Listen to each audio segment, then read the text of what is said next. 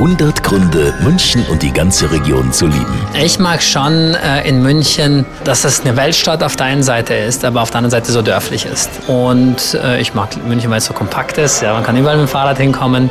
Und ich mag München auch wegen unserer Gäste tatsächlich, weil äh, viele schimpfen über ihre Gäste. Wir haben auch anspruchsvolle Gäste, aber ähm, das sind irgendwie auch so dankbare Gäste. Ja? Ganz angenehm und so deswegen mag ich auch München. 100 Gründe, München und die ganze Region zu lieben. Eine Liebeserklärung an die schönste Stadt und die schönste Region der Welt.